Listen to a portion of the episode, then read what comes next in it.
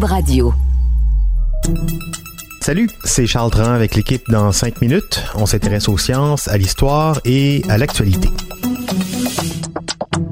Aujourd'hui, on parle de bourdons. Les abeilles nous fascinent depuis longtemps avec leur organisation, leur habileté à communiquer entre elles, habileté très développée. On en parlait hier avec euh, leur chorégraphie de communication. Mais qu'en est-il de leurs cousins, les bourdons? Aujourd'hui, on découvre que cette espèce ne cède pas sa place en termes d'ingéniosité, vous allez l'entendre, surtout lorsqu'il s'agit d'en arriver à leur fin. Voici Rosalie Fortin-Choquette. Donc, le 22 mai dernier, il y a un article qui a été publié dans la revue Science où on y apprend que les modestes bourdons, les gros cousins poilus de l'abeille, ont eux aussi un comportement fascinant. Donc, cet article par Pachalidou et Al affirme en fait que euh, quand le pollen se fait rare, les bourdons endommagent les feuilles des plantes pour encourager la floraison. Alors, on sait depuis longtemps que les bourdons dépendent strictement de la part en pollen pour subsister. Et jusqu'à maintenant, ben, on croyait qu'ils avaient certains mécanismes d'adaptation dont ils tiraient profit dans les périodes où la floraison est plus rare. Mais il se trouve qu'en fait, on a trouvé que au lieu de s'adapter et s'apitoyer sur leur sort, ben, les bourdons prennent leur destin en main et créent leur propre source d'énergie en forçant carrément les plantes à produire du pollen. Donc, ce que les chercheurs ont découvert, c'est que, en fait, les bourdons perçaient des petits trous sur les feuilles et ils ont trouvé qu'une fois ces trous percés, les plantes produisent des fleurs et donc du pollen 30 jours plus tôt que celles qui étaient restées intactes. Donc, tout ça a commencé quand euh, des écologistes de l'École polytechnique fédérale de Zurich observaient une espèce de bourdon dans le cadre d'une expérience de laboratoire qui avait aucun rapport avec ce sujet-là. Ils ont juste par hasard remarqué que les bourdons endommageaient les feuilles des plantes et ils se sont demandé pourquoi.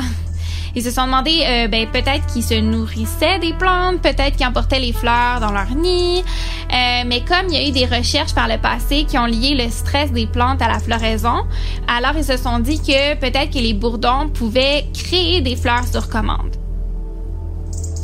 Donc, pour confirmer leur hypothèse, l'équipe de chercheurs a placé des bourdons qui étaient dépourvus de pollen avec des plants de tomates et des plants de moutarde dans des cages grillagées.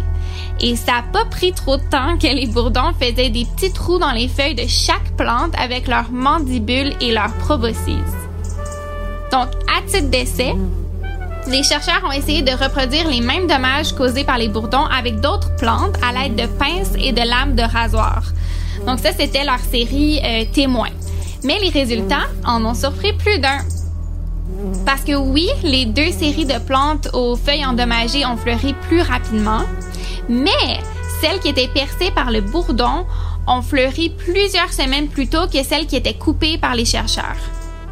Ce que ça voudrait dire, c'est qu'il y aurait aussi des composés chimiques dans la salive des bourdons qui auraient un rôle à jouer dans la floraison. Les résultats, euh, ben, ce qu'ils suggèrent, c'est que le comportement des bourdons, c'est une adaptation qui maximise l'efficacité de la recherche de pollen. Mais ça, c'est une hypothèse qui reste encore à être confirmée. Neil Williams est un entomologiste de l'Université de Californie Davis et il n'a pas participé à l'étude, mais il dit dans une entrevue à la revue Scientific American que c'est une hypothèse convaincante qui justifie des recherches supplémentaires. Il dit en fait que euh, pour qu'une chose soit vraiment définie et clairement comprise comme étant adaptative, on voudrait pouvoir dire que le comportement évolue parce qu'il a apporté un avantage relatif à la colonie. Parce que, comme chez les abeilles et dans le fond euh, tout autre organisme social, c'est seulement la reine qui produit une progéniture. Les ouvrières sont stériles, hein? Donc, la sélection naturelle, elle doit opérer sur l'ensemble de la colonie. Dans notre cas, les bourdons qui endommagent les feuilles des plantes, ils vivent même pas assez longtemps pour voir le fruit de leur labeur. Parce que, malheureusement, la durée de vie d'un bourdon, c'est d'environ 28 jours. Mais comme leur comportement permet à l'ensemble de la colonie d'avoir plus de pollen, on pourrait dire que le fait de percer les feuilles pourrait être le résultat de pression de sélection. Bref, le mécanisme d'action de tout ça, c'est pas encore très clair. On sait pas trop pourquoi les plantes réagissent à l'endommagement de leurs feuilles, ni comment le comportement des bourdons a évolué comme ça. Mais il s'agit quand même d'une découverte super importante dans le domaine de l'écologie parce que ça ouvre une porte sur un phénomène dont on n'avait nullement conscience auparavant. Et avec notre environnement et notre climat, euh, malheureusement, qui change énormément ces temps-ci, eh bien, de bien comprendre tous ces phénomènes-là, ben, ça pourrait nous permettre d'assurer la survie de plusieurs espèces. Oui, ils sont futés, hein, les petits bourdons communs. Quand vous en verrez passer un dans votre champ de vision, à la place de le craindre ou de vous en méfier, saluez-le. Félicitez-le pour ses, ses prouesses florales. Il les vaut bien, vos félicitations. Merci beaucoup, Rosalie Fortin-Choquette. C'était en cinq minutes.